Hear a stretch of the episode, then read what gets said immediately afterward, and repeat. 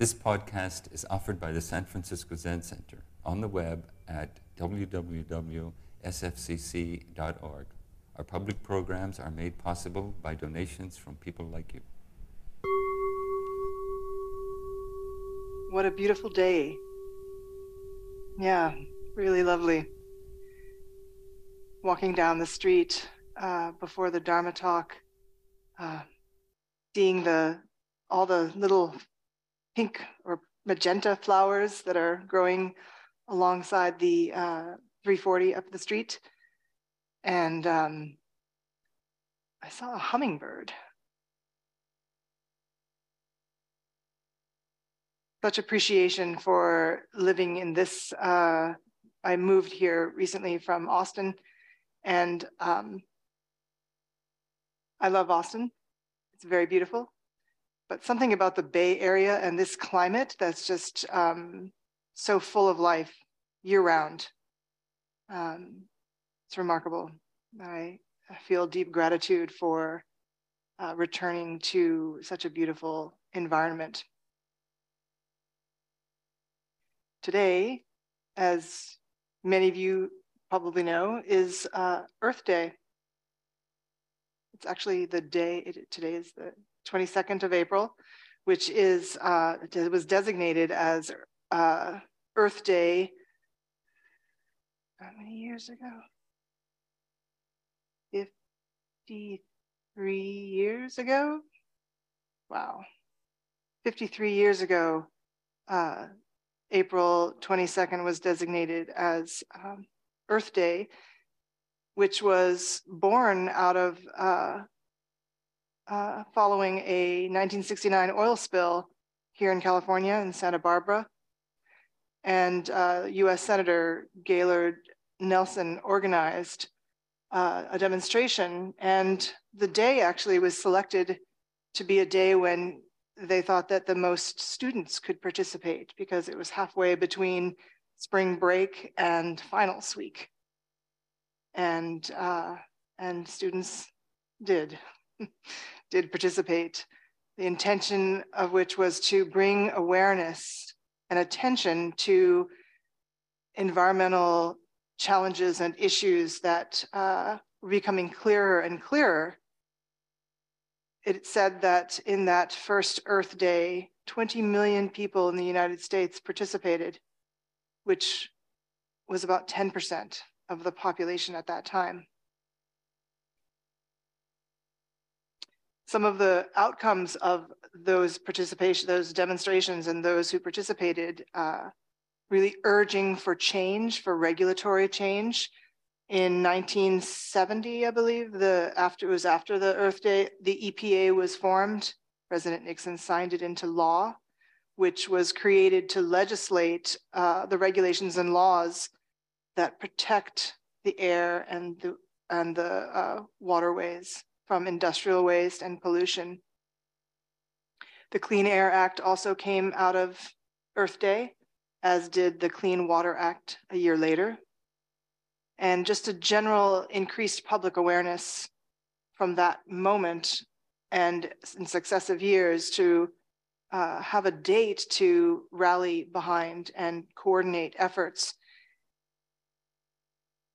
in 1990, there was an estimated 20 million people across 141 countries who participated.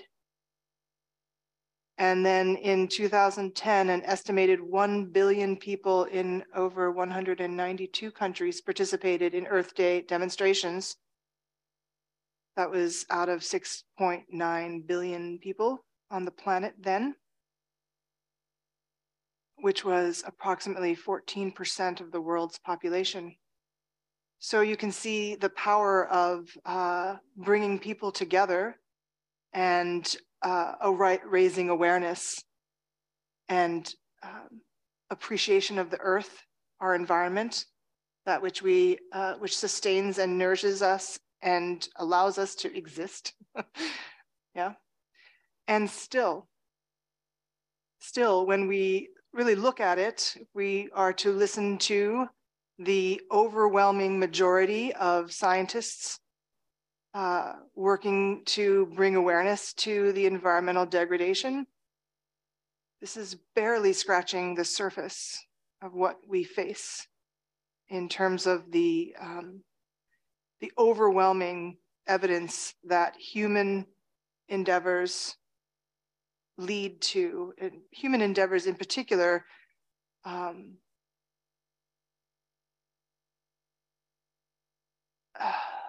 economic leading to you know the the prioritization of economic growth of corporate profits of uh, a consumerist culture hyper individualism that they these um, you could say inadvertent not intentional maybe right nobody intends to destroy the planet right? And yet global temperatures continue to rise. We're faced with here in California, heat waves, drought. I think Asia is going through a massive drought this week. Many people are unable to go to school or to work because of the extreme temperatures throughout Southeast Asia and India. We're facing a significant alteration of the natural world of sustainable habitats, the bleaching of coral, uh, rising sea levels. Within the next 40 to 50 years, I think they estimate that the state of New Jersey will largely be underwater. We can see the extreme weather events, the food and water shortages that many countries face, often the countries that are actually doing the least amount of damage. Uh, ongoing loss of biodiversity, uh, food shortages, and public health impacts. And this isn't even getting into things like, oh, how we may be altering the jet stream, right? So all of these, uh, all of our efforts are all intended to mitigate or reverse the damage that 100 and 200 years of industrial revolution have brought us to this point. And yet, when I look at the climate report, I don't know how many people have looked at the most recent climate report. Some of you? it's really hard not to feel completely, utterly overwhelmed. And even just hearing from hearing about uh, the accounts of environmental scientists and uh, and other eco, uh, ecologists, just the feeling of noticing in themselves a severe cognitive dissonance. It's like we can't grasp it even like intellectually. Like on the one hand we see statistics we see the trajectory we feel it maybe we feel it. Some people feel it more than others. I will say that uh, for those who live in uh, um, in richer countries feel it less. Why? Because they can have air conditioning and uh, not live in areas of, uh, of cities that have uh, industrial waste. And yet those are the highest consumers, the ones with the riches. So this cognitive dissonance is, I think, completely understandable it's uh, as some psychological mechanism to ward off feelings of extreme hopelessness and despair, denial, and avoidance are the tools, right?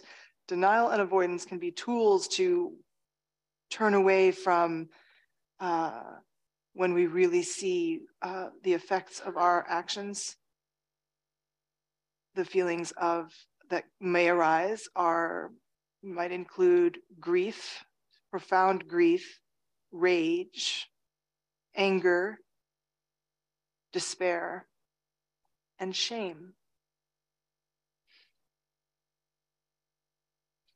And especially when we see, you know, when we uh, are courageous enough to look at the evidence and then also the, the context, the links of environmental change, uh, degradation to racial injustice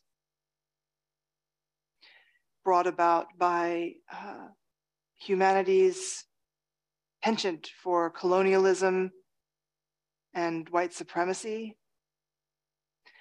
Uh, an idea that the earth is uh, is there for our our uh, at our disposal that the resources the resources of the earth that we are it is our god-given right to plunder right?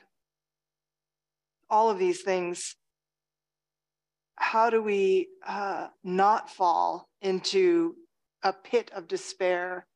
And what can i do um, turning away because it's just too much. It's too much to even um, approach.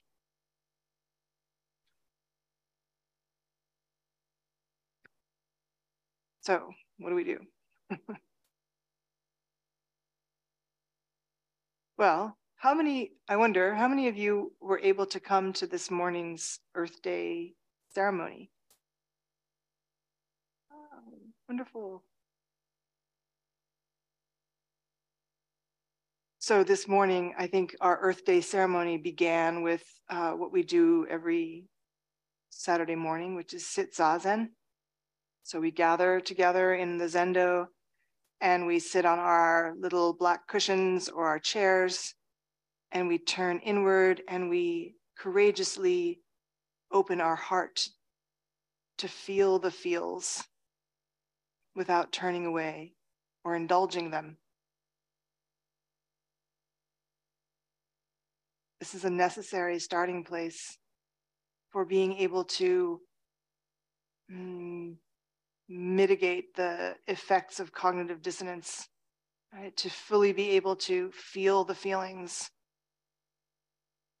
without judgment, creating a spaciousness that we can welcome them into, um, not doing, actually, not doing anything in Zazen just experiencing, being present. Following our, our sitting this morning, we gathered in the courtyard among the, uh, the flowers and the bushes and trees and the creeping vines, the sun coming up at that moment, uh, shining into through the the uh, the portico we offered incense and fragrance and or not incense fragrance and offered our bows. And then we chanted. And uh, this was my first earth day ceremony here at san francisco zen center. I was delighted. I really appreciated the what was chosen to chant for this ceremony we started with the loving kindness meditation which uh, as many of you know, is founded on the principles of care and gratitude and responsiveness. Right? It's invoking strenuous, upright, sincere effort. And uh, illuminating, there's one, one piece of it that I always feel is so important to encourage one to be easily contented and joyous. The easily contented, I think, is really key, right? Part of what we're facing in our culture and the trajectory of humanity is this deep delusion that what will make us happy is getting what we want in that moment, right? And leads to a feeling of that um, instant gratification is our right. I'm guilty of this. I can get something delivered to me in two days. So, following the loving kindness sutra, we um, we chanted the Enmei Jukku Kannon-gyo, which is a chant that is uh, uh, an invocation of compassion. Again, something that is necessary to hold close. Compassion for the suffering of the world and the wish for protecting life. Then we paid homage to Buddhas and Bodhisattvas and to our teachers. And I really loved how, in the inclusion of our teachers, there were plants and animals as well as humans. And I would say that when we were chanting it, I was thinking of especially those humans who have lived close to nature. those humans who uh, feel in their bones the the uh, the sun, the sun's trajectory through the sky, the passing of seasons, the cyclical nature of all of our existence. Those who live connected to the land and to the waters. And then to end it all, we chanted the immeasurable vows. Three times we chanted the immeasurable vows. Beings are numberless, I vow to save them. Delusions are inexhaustible, I vow to end them. Dharma gates are boundless, I vow to enter them. We'll chant them at the end of this lecture as well. These immeasurable vows are indeed immeasurable, and we chant them often and oftentimes you'll hear people remark that we are chanting things that are absolutely impossible to, to do. It's built into them that they're impossible. And yet we still chant. We still vow. And this afternoon, we will have a, uh, an ordination ceremony where two uh, members of our community will take on these vows, bodhisattva vows, and will publicly state that they vow to live for the benefit of all beings, which is a significant, uh, sig- the significance of moving from living and practicing for me to living and practicing for we. Cannot be under, can't say more how important that step is to live for the benefit of all. I recently uh, had the opportunity to visit Tassajara. I was there this past week um, for the work period, for part of the work period. And I got in sort of late, um, so it was a little bit dark. And then when I um, woke up in the morning after Zazen, leaving the Zendo, I was greeted by old friends. It felt like old friends were greeting me as I stepped out and saw the purple irises that bloom this time of year. Turning the corner, seeing the maple tree, the red leaves, hearing the frogs chirping in the, in the very lush creek, thanks to the rainfall that we received. The canyon wrens that are nesting in the bathhouse, the little grasses growing in the abbot's garden, the kingfishers rattling down the creek, and the students and work period people who I've known for years. It struck me yet again every time I go to Tassajara the feeling of how one lives there in deep connection to the natural world, it's hard to escape, right? It's kind of like, for those of you who've been there, there it's like glorified camping almost. This not being insulated from the natural world uh, leads to, I mean, it, you can say, well, it's hard, it's harsh, it's a harsh climate, especially if you go through full seasons of the winter and the summer, it gets beastly hot and it gets frighteningly cold. Especially if you don't have heat in your cabin, you're really close. You're really close and connected, which may feel uh, very challenging.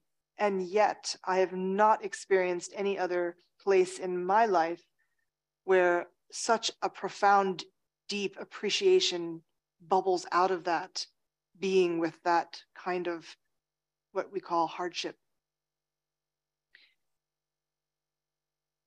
When we sit so often, more and more we see how the study of the self, the larger self, not just this body and mind, but this body and mind in connection the way it truly is to all beings and all things.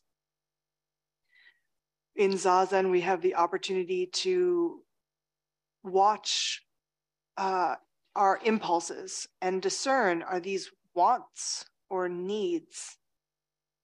And if they're wants and we are grasping, we get to feel the effect of that grasping. And refraining, refraining from the wish for instant gratification. And all of this, I would say, is only possible when done out of a sense of love and curiosity. What is happening now? Who is this body and mind? Developing this kind of appreciation and of the connectedness that we share with all things, especially within the natural world this is one way we can uh, hold, on the one hand, the cognitive dissonance and return to um, the sense of wonder and awe that comes from being among the trees, deep in the mountains, on the beach, walking down the street, seeing hummingbirds, opening ourselves to experiencing the love that bubbles forth from just being alive with this. There are um, a couple of uh, reflecting on this this feeling like where have I, um, other than in nature, do I feel this upwelling of love and wish to wish to care for? And I was thinking, I don't know how, how many of you have seen uh, some of the animated films by Hayao Miyazaki. So, one of my favorite directors uh, in a number of his films, and he himself does not call himself an environmentalist. He's not an activist, and yet, uh,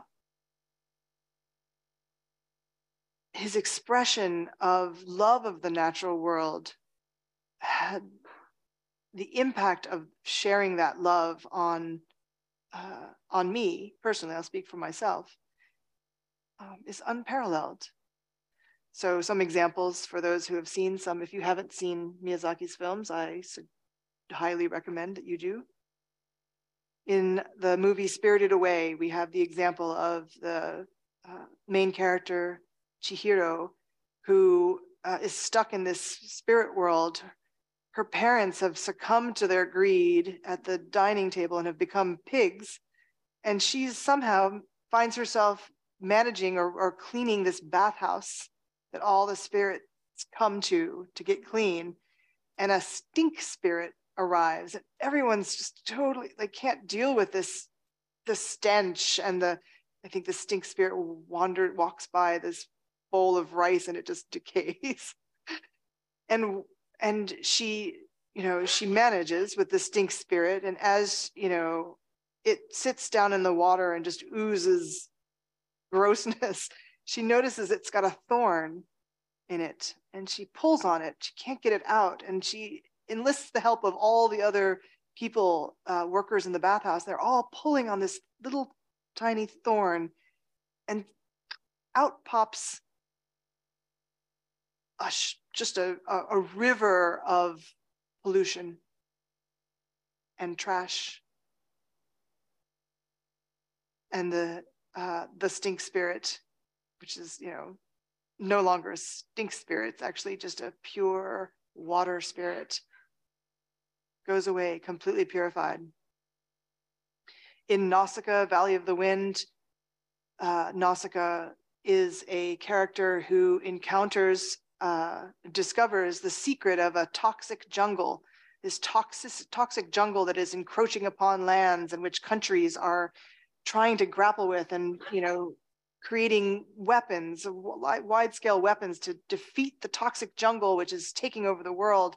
And Nausicaa discovers the secret of this jungle, which is that deep underneath it, that the toxic jungle itself is secretly purifying the waste, the radioactive waste of humanity doing.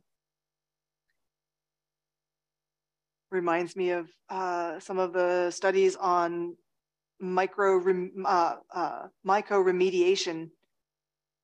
funguses being able to clean toxic waste and reading recently about oysters being employed also as uh, biological agents to take care of uh, humanity's messes. In the movie Mononoke Hime, there are spirits, these tree spirits called Kodama, which um, are taking care and to restore the balance created by wide scale deforestation. Now, in all of his films, they're they're not simple. They're simple in a way. The message is very simple, but there's incredible complexity as well. Oftentimes in stories, we find that there's a very clear, you know, good guy and bad guy not so much in Miyazaki's films, which I really appreciate. It's not, the world is not simple and solutions are not so simple. And then my, uh, Miyazaki's first film, which many of you uh, may have seen, is My Neighbor Totoro, which doesn't have like a strong feeling of environmental degradation that needs to be combated, but instead it's about a forest spirit that uh, the two girls who move from the city into the into the rural area encounter the movie evokes a sense of uh, innocence in childhood and the the awe and wonder that comes with encountering the natural world. Miyazaki's uh, studio partner takahata said of children who see the film he said, When they see trees now, they sense the Totoro hidden in them. So when we ask ourselves what is needed to protect the earth, to protect our environment, to protect ourselves from the cognitive dissonance that comes from such despair at uh, the immensity of what lies before us, Many of us may turn to activism, to changing laws, to uh, legislation. Many of us may uh, plant trees, uh, teach children to love, love the uh, the environment, telling stories, honoring.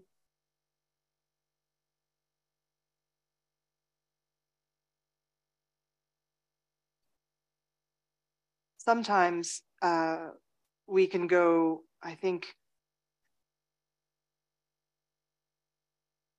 in our activism, uh, we straddle uh, a line of like, where are we coming from? Where are we acting from? Where is our intention growing? What is it growing out of? I was reading recently uh, an article on an environmental activist named Andreas Malm, who wrote the book How to Blow Up a Pipeline. And he uh, argues that nonviolent uh, demonstrations are not enough. That actually the the means of um, of damaging the environment need to be addressed by removing them.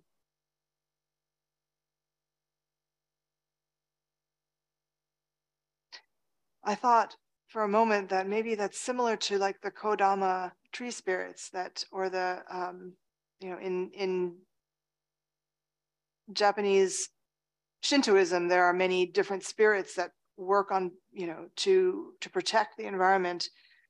And uh, throughout Miyazaki's films, you kind of get glimpses of them where they just kind of like come in after someone's razed razed the forest. and They come in, they just start planting, right? Taking action.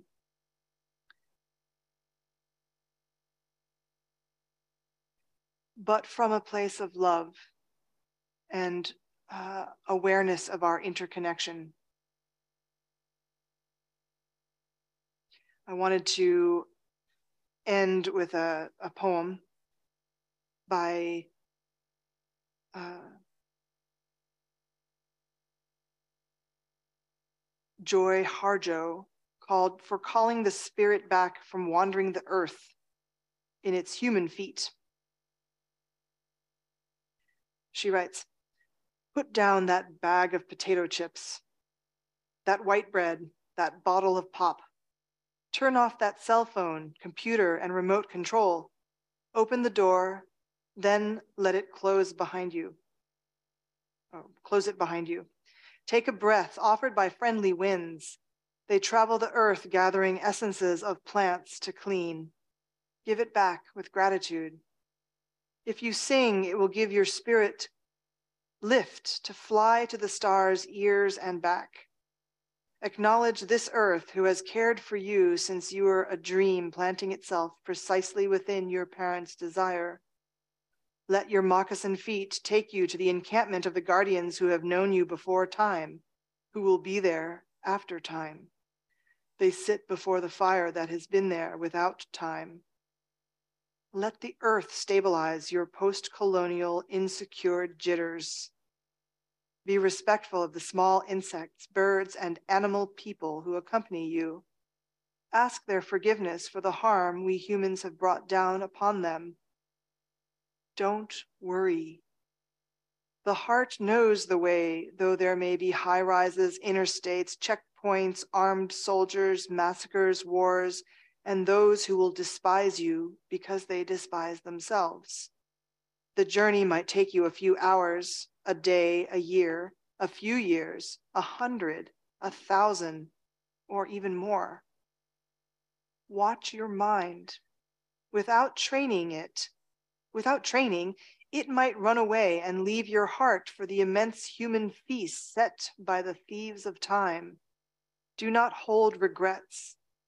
When you find your way to the circle, to the fire kept burning by the keepers of your soul, you will be welcomed you must clean yourself with cedar, sage, or other healing plant. Cut the ties you have to failure and shame. Let go the pain you are holding in your mind, your shoulders, your heart, all the way to your feet. Let go the pain of your ancestors to make way for those who are heading in our direction. Ask for forgiveness. Call upon the help of those who love you. These helpers take many forms animal, element, bird, angel, saint, stone, or ancestor. Call your spirit back. It may be caught in corners and creases of shame, judgment, and human abuse. You must call in a way that your spirit will want to return. Speak to it as you would to a beloved child. Welcome your spirit back from its wandering. It may return in pieces in tatters, gather them together. They will be happy to be found after being lost for so long. Your spirit will need to sleep a while after it is bathed and given clean clothes. Now you can have a party. Invite everyone you know who loves and supports you. Keep room for those who have no place else to go. Make a giveaway, and remember, keep the speeches short. Then you must do this. Help the next person find their way through the dark. Thank you very much. Thank you for listening to this podcast offered by the San Francisco Zen Center. Our Dharma talks are offered at no cost, and this is made possible by the donations we receive.